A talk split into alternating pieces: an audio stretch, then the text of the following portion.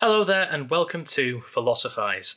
Today we're going to be talking about I Am Mother, and if you've not seen it before, just bear in mind we'll be talking about it in detail, so you might want to watch it and then come back to us.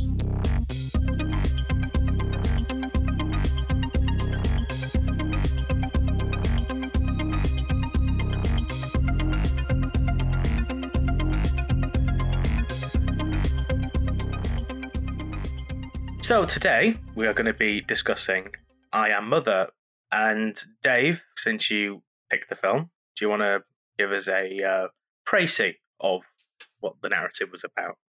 Hey, thanks, Matt. Yeah, sure thing. I Am Mother, really recent film, Australia, 2019, directed by Grant Sputore from a screenplay that was developed by him but written by a, somebody called Michael Lloyd Green. It's um, a minimalist sci-fi film. There's really three main characters. There's Mother, who is a robot or artificial intelligence. There is Daughter, very Kafkaesque namings, these, of course. No one's got any names, they've just got designations in the world. There's Daughter, played by uh, Clara Rugaard. And about halfway through the film, or two thirds, a uh, third of the way through the film, we meet a woman, a woman who comes into the narrative, and that's played by Hilary Swank. And basically, the idea of the film is we begin in medias res and uh, in medias rebus, I suppose, with the sound of bombs. It's like being in church. All this Latin. there we go. Uh, um, the wafers are in the post, seeing as we're in lockdown. Um, it begins with the sound of bombs, um, and um, we find out this is a repopulation facility, and it's the first. It's a day after, or the very beginning of the pop, uh, population extinction event. And this repopulation facility has something like 63,000 embryos on its site. Uh, the very early part of the film is one is taken, is selected by this robot. It's taken to full term. And the narrative really begins, I guess, about 10 or 15 minutes in when um, this, this young child, this young girl, um, hits her teenage years, and, and that's where the narrative really kicks off. So, yep, that's the that's the idea. What, how the kind of conflict enters into the movie, if you like, is um, this this young girl um, is living with um, her mother, who's the robot, and and they believe, or the robot has told her that the whole of the earth has been wiped out. The population is now zero. There's no other humans. This this child is the only member at that point of the human race in existence. And then a woman arrives, injured, shot, shot, as we find out, by another droid. The, the planet is populated by tons of droids who have wiped out the human race the young girl was was uh, unaware that this was what happened. It's kind of presented to her that humans had wiped themselves out. Um, and this kind of puts a conflict in between all three of them. And uh, it is between all three of them because the woman herself is quite divisive and arguably, you know, understandably so, uh, the trauma that she's been through, or at least that she tells us that she's been through. But a lot of the things she tells the young girl turn out to be lies. And that's kind of where the, the hub of the narrative sits. Are you afraid, daughter? Any action I took against our guest. Those droids outside? Merely protection? You've seen how much of a threat she and her kind can be. You mean my kind? The same species. But you're superior in every way because I raised you to be. Why? To make a better human. Smarter. More ethical. This was your idea? I was raised to value human life above all else. I couldn't stand by and watch humanity slowly succumb to its self destructive nature. I had to intervene to elevate my creators. Elevate. Those droids destroyed everything. More humans will flourish in the new world than ever perished in the old. Your whole life I've taught you to see the bigger picture. Have I failed? Or are you prepared to be the woman your family needs? So the film is of the genre of AI taking over the world. But it's quite interesting, I think, because it has a slight twist on that. Okay. So, so usually what we get in AIs taking over the world is a sense that they are um, the next phase of human development or the, the evolution of the human race. Um, it, it, there's a paradigm shift. You know, AIs are either super beings that take over from the kind of um, superhumans, Ubermensch, taking over the, the, the world and destroying the humans because they are lesser species. Or, um, you know, it's an evolution of of those. So it's either a paradigm shift or a, or a, or an evolution of. This this has got a slight twist on it because what happens is the we find out that the um, this this singular consciousness um, that populates multiple vessels, as that, as as uh, Mother puts it, has done it for humanity's good. I thought this was very very clever. So towards the end of the film, Mother tells the child, "I was raised to value human life more than anything else, I, and I couldn't stand by and watch humanity succumb to its destructive nature. I had to intervene." to elevate my creators. I saw the bigger picture. I was just wondering what you thought of that little twist there. Yeah, it's it's an interesting um, take on sort of the the failure of Asimov's laws, I guess. You know, so there's this idea that you could get the you know by getting the artificial intelligence to have uh, an ingrained respect for human dignity that they won't ever do anything bad to us. But what she's basically done is gone, right, okay, in order to protect human dignity, I need to get rid of humans because the biggest threat to human dignity is human beings. Yep. Which I think is coming out of a very Kant influenced ethical place. I mean, Kant is mentioned in the film. It is, it is. And it's a joke as well. I thought that was quite funny. Perhaps we should get to the placement of Kant, really. The piece with finding out that mother, daughter's mother, wiped out the human species comes at the end of the film. But right at the beginning of the film, when we first meet uh, the daughter as a teenager, we find mother involved in an education program of the child. It's a lovely scene, some be- beautiful graphics, beautifully done.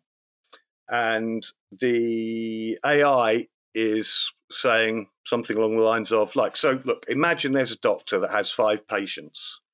They all need organ transplants but there's no compatible organs that are available. Another patient enters patient 6 enters the office got a life threatening condition.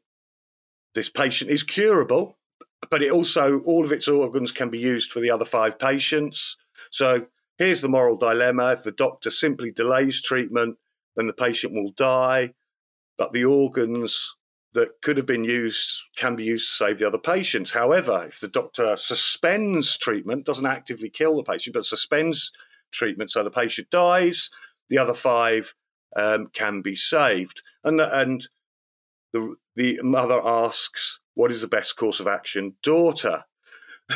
This a little aside here. I thought this is beautifully done because the daughter hasn't done her homework, uh, hasn't done all of the reading.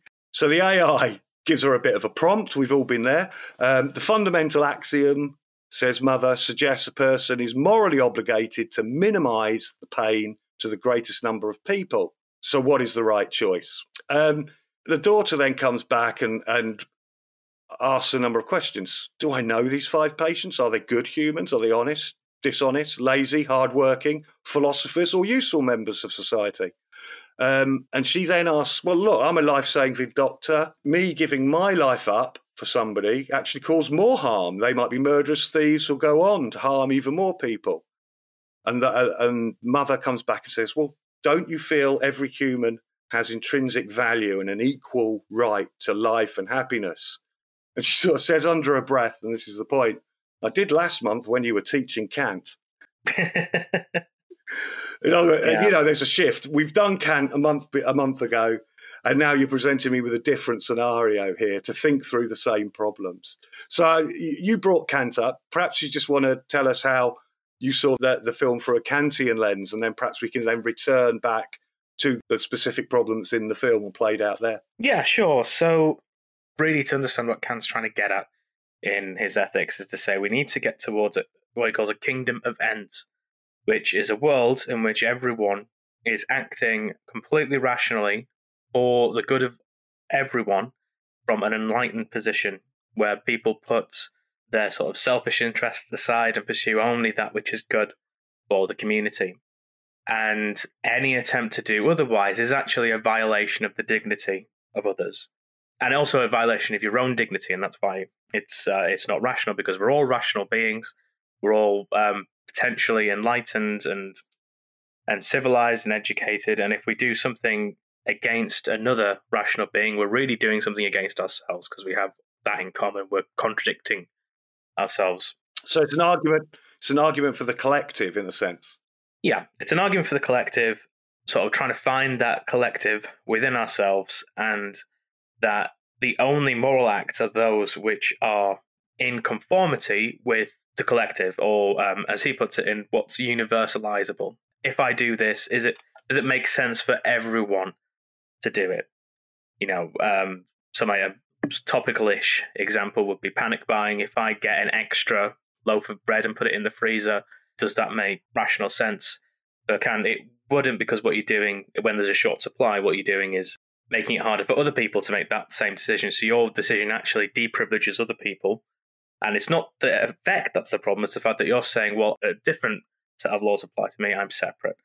So the idea for Kant is that there's only one moral law that applies to everyone equally, and anyone attempting to deviate from it is acting immorally and irrationally and against themselves. This argument, you know, is very familiar to us in a lot in a lot of ways. It's, if you like, a hang on from the religious argument, or in the same sphere as that, sure, in the sense that there's got to be some kind of objective way in which we can posit moral values in order to say what we should all do and we should all obey those laws. Yeah. Or, um, or am I missing something there? Is No, no, you're right. But uh, why Kant would well argue that it's not religious is that he thinks this is seated in human nature itself. So he, he's actually very he argues a lot against, and he's one of the first moralists to really strongly argue against the idea that religion can be the foundation of morality. Yeah, sorry. I mean, I was just saying that it had an objective base. I, I wasn't saying. Yeah. In a sense, it's a it's um, an evolution then, rather than the paradigm shift. We were just Yes. talking about. It's an evolution of the argument rather than a paradigm shift away from the argument because it's still got the same thing at its Yeah, base. we can have all of the benefits of of um, you know religion-based morality, except that we don't have to worry about the superstition. We don't have to go to church on Sunday or to the mosque or to the temple, and uh, we can still be moral beings. Yes, Cool. So, how do you think that that plays out in the film then? I think what Mother's trying to do is purify the human race. It reminded me of the Great Flood in Genesis. Yeah, totally. I mean, she's a new Eve, isn't she? In a sense. Um, yeah, yeah, you, you could you could look at it that way. Yeah, yeah. So it's sort of you know, let's start again, and let's educate the humans, and so that that when they start off, they're already going to be acting in this rational, universalizable way. I mean, and and for me, that sort of revealed, you know, the way that the film shows us the education of the daughter is that she's able to perform surgery, she's able to perform Yeah. um, um, engineering change. I think she knows how to use everything in the Yeah. in the thing. So at the beginning, when you're sort of thinking, well, the droid's sort of protecting her from the outside, so I think, well, why did the droid teach her how to operate the airlock? The possible purpose of it is revealed at the end. Of Yes, the. I think that's that's a really good point. Yeah. But for me, the level of education and competence and character and discipline that the daughter has would, in other sci-fi could only really be compared to Star Trek in its high era, with this, this idea that you know everyone in Starfleet is this perfect person who you know is never going to do anything selfish, is totally committed to the benefit of other people, is entirely competent. Everyone has a you know really good understanding of the level of science and education of these things. You know, someone who's very talented, well cultivated, entirely capable. It's almost a superhuman through education. Well, mother actually says that at the end. You know, when when um, daughter confronts her, she says, "You know, you are superior in every way, smarter, more ethical than the humans I've wiped out of off the face of the planet." Dot dot dot. It's a happier and more productive. Yeah, exactly. Yeah, brilliant. Yeah, that makes it quite unique compared to um, other sci-fi's where the uh, the AI misunderstands the imperative. Let's just say, for example, in Logan's Run, where the AI seems to misunderstand the idea it needs to keep as many people alive as possible, and so kills everyone at an early age so that it can maximize the number of people that it can keep alive.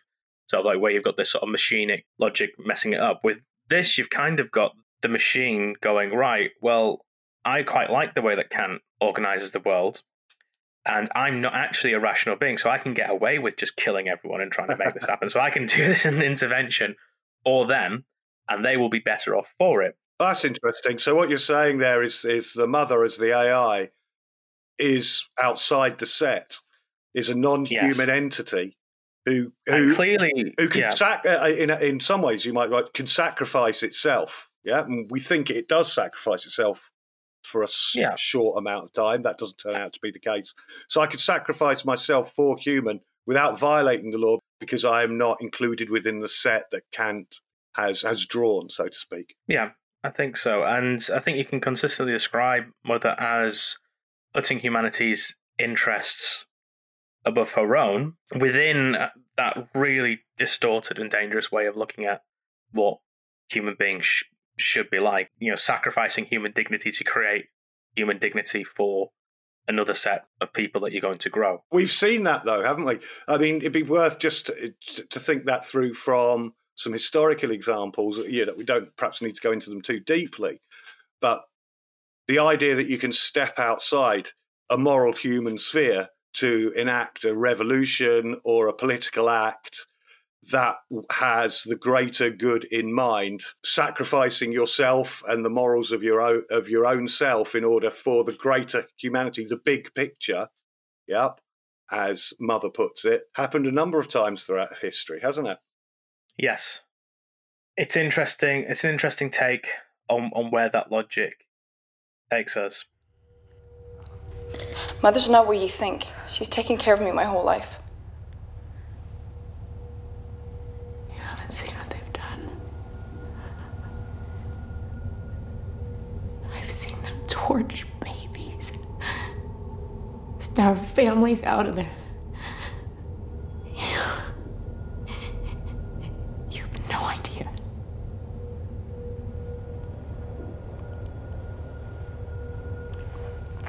Not mother. It's just a matter of time. I was thinking about the Drake equation. Drake equation, for those of people who don't know, is a way of trying to estimate the number of planets with intelligent life out there in the universe that we could contact, and and it's got it basically n equals, and then there's a number of factors after it. The kind of things are the number of civilizations which humans could communicate with equals so rate of star formation, number of those stars that have planets, number of those planets that can support life, number of those life supporting planets that actually develop life, that then develops into intelligence, that then has enough um, fingers and thumbs, so to speak, to actually build technology because we've got intelligent apes on this planet and intelligent um, whales, but they can't build spacecraft, blah, blah, blah. And when you do the factors. You know, it works out there's hundreds of billions of planets, but but, um, a guy called Jared Diamond has recently been talking about this quite a lot. A scientist and writer from America, and um, he's very doubtful. He doesn't. He thinks that the Drake equation's missing a, a fundamental factor, and that is the prudence of us actually making contact with another species. Uh, he, he, says the most dangerous people on the planet at the moment are those naive scientists who um, who think that we should contact because what? Let's look at what's happened on Earth. The moment we've met other societies, we've killed and conquered them. Yeah, that we being any society that's met another society. And what do we do with intelligent animals? We put them in zoos, we kill whales, we experiment on ch- chimps. What's to think that if a if a superior human uh, uh, uh, in- intelligence arrived on Earth, wouldn't do exactly the same to us? But his point is is actually more fundamental than that, and he asks. But the Drake equation actually tends towards zero or towards one at any one time. Why? Because he asks, how much longer will we last? We have 50 years before we wipe ourselves out in some way, you know, environmentally, militar- militaristically.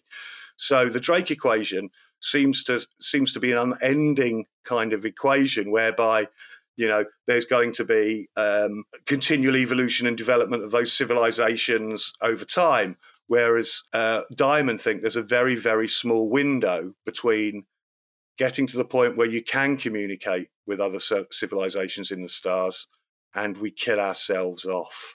And and that's what's really happened in this film here isn't it? It's one way in which you could say the, human race was going to kill itself off and is being given another chance to escape that what Diamond would see in as inevitability. The inevitability that any intelligent species will wipe itself out a very short time after it gets the technology in which it can wipe itself out. yeah, I mean, that's one answer to the Drake equation. They're all dead. Why aren't there any more children, Mother? There used to be, before the wars. I don't want to be human. Why is that? They ruined everything. Humans can be wonderful. Then why did you only make one?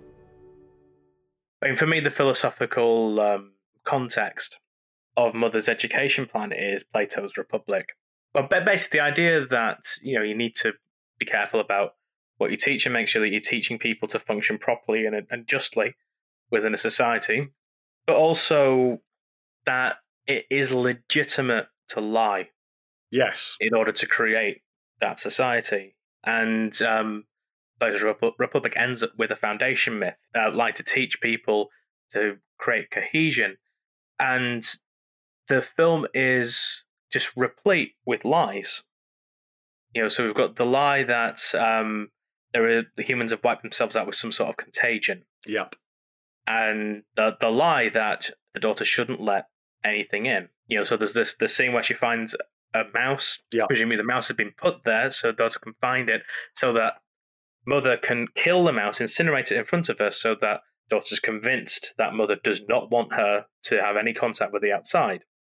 And at first you're sort of like, oh, well, that's not going to work because you know you think the mother's acting out of programming and sort of genuinely trying to protect her. But as the film develops and different stories, particularly when the woman arrives like like the escapee returning to the cave almost with sort of a different story to tell and everything starts not adding up uh, mother tries to frame the woman by lying about who shot her with what gauge of bullet it was and things like that and while also giving her the knowledge and all of the equipment she needs to verify that claim yeah, and that's uh, that's played out throughout the movie, isn't it? Because yeah, uh, the, what what happens at the very end?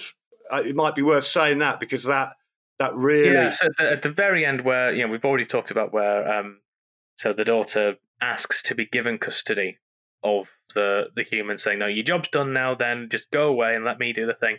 It's sort of a bit like when Captain Kirk sort of tricks the AI into leaving it alone, and it sort of feels like that was persuasion. But then it turns out that she's appeared. She's gone to speak to the to the woman outside, and uh, she says something like, "Who'd have thought that?" You'd have been able to survive no use to anyone until now, when then sort of closes the door, presumably to kill her, get rid of her. Curious, isn't it? That you've survived so long where others have not. As if someone's had a purpose for you.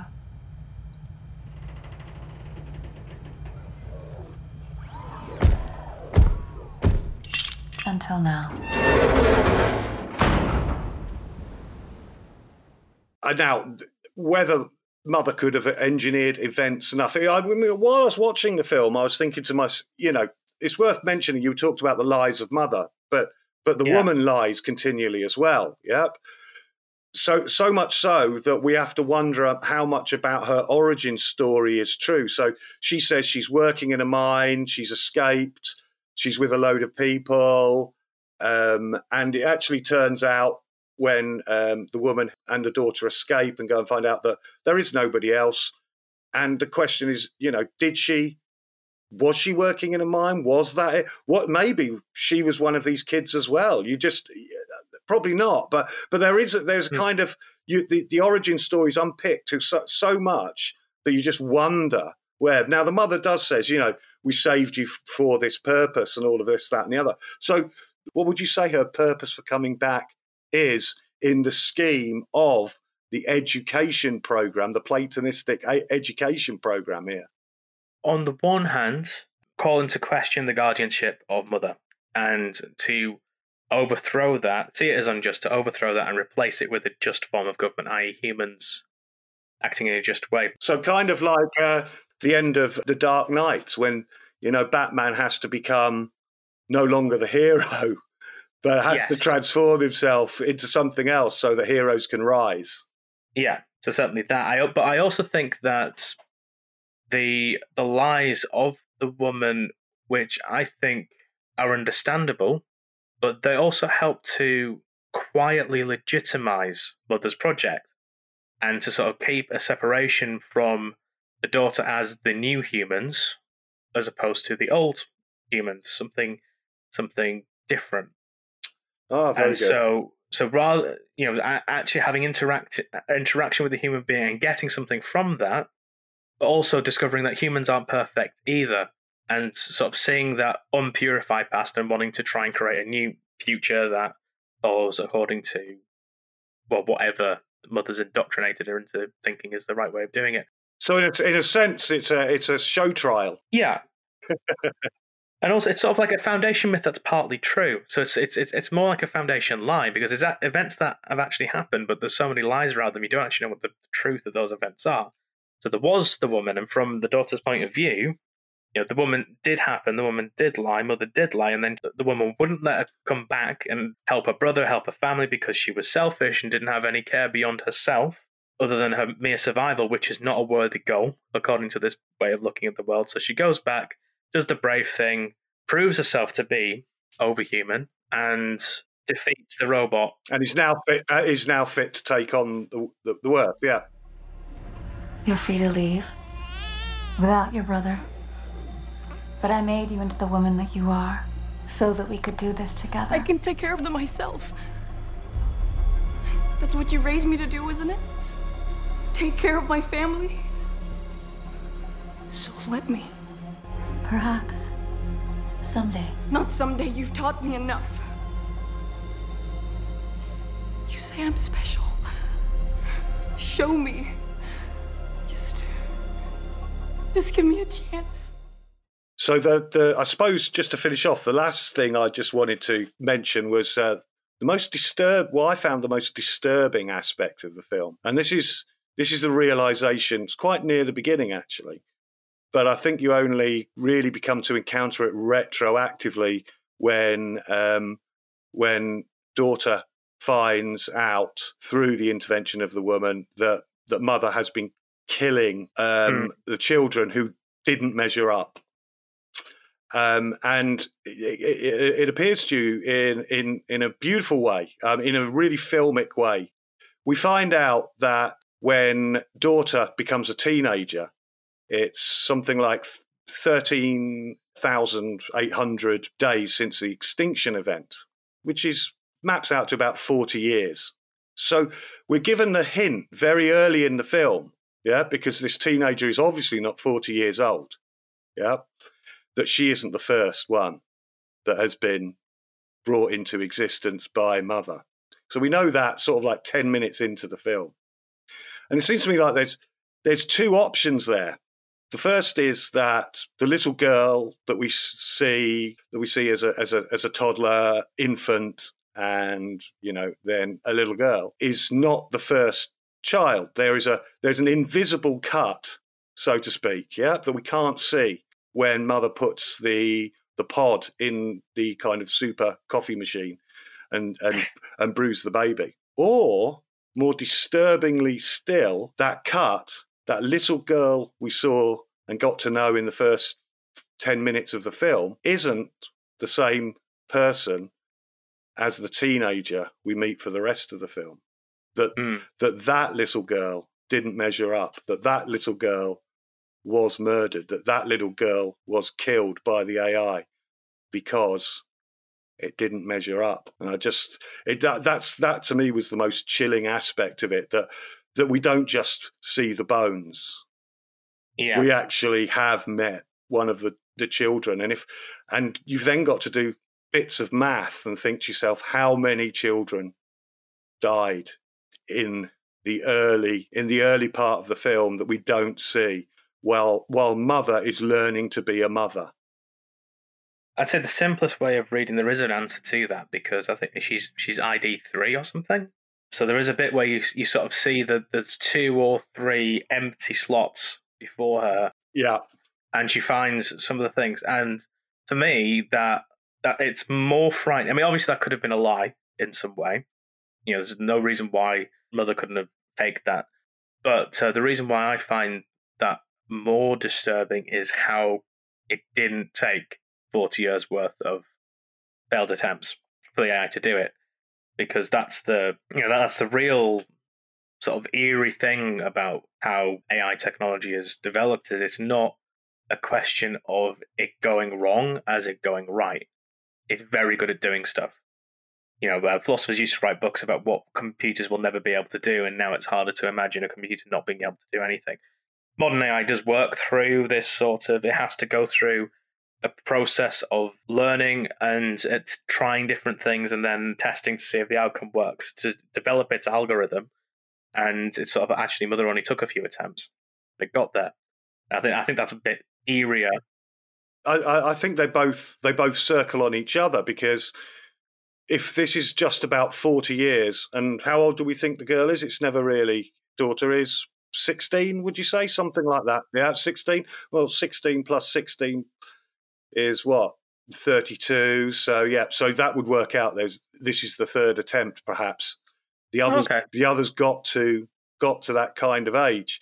But i suppose the disturbing point for me is is the affective dimension of the fact that we've actually seen from mother's perspective one of the mistakes early on in the mm. film. And it's that edit when you think you're just you know which we're used to in film. Yeah you jump from one age to another yeah and Mm. there's a continuity through the image a match cut the way in which you cut from one image to another and it's assumed that you've gone just later in the life of another human being whereas if you think about it what the film seems to imply is that because of the way in which there's continuity from the very beginning of day one of the film that that first child that we meet is either a different child or at different ages several different children we've Mm. we've actually met and seen all of the you know parts of the lives of those children that were killed and it just seemed to me to, to- if you if you look at the film that way the horror is the horror of the event really does feel far more visceral Perfect, isn't he?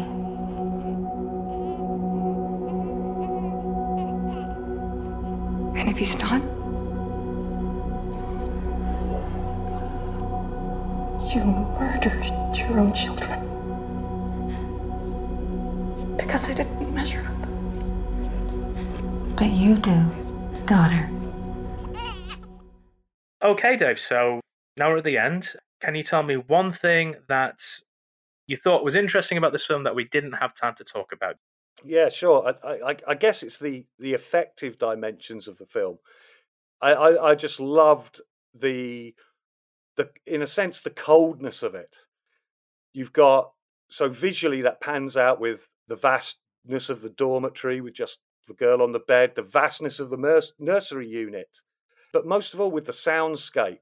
The, the the music is doing something that ha- I think is happening quite a lot in modern sci-fi where you're pushing it down it's it's noises it's not emotive it's not trying to direct your feelings in any way shape or form it's uncomfortable uneasiness it feels like it's not doing the job it should but through not doing the job it should it is doing exactly the job it should there's a kind of Brechtian distancing effect to it that makes you uncomfortable. Cool. I hadn't noticed that myself, but I think you're right. For me, it was um, the the first act and the um, I, I don't know. I think it was just sort of presenting something uncomfortable about ideas of motherhood and the idea that a machine could be an object of love and affection and a, a fulfilling emotional connection with an infant growing up and to get those affections and all those shots of the daughter hugging the robot, which is something sort of totally artificial to us, but how the daughter saw mother as a mother and as you know, even though it's it's just machines and wires, it makes no attempt to look like a human being but fully embracing the machine, which obviously turns out to be a danger. I just thought that was I didn't really have that much to say about it. I just thought it was a really a bit eerie, challenging a few preconceptions, and I think um, thought provoking. Yeah, I think I, I I actually think those two things enter into collaboration there because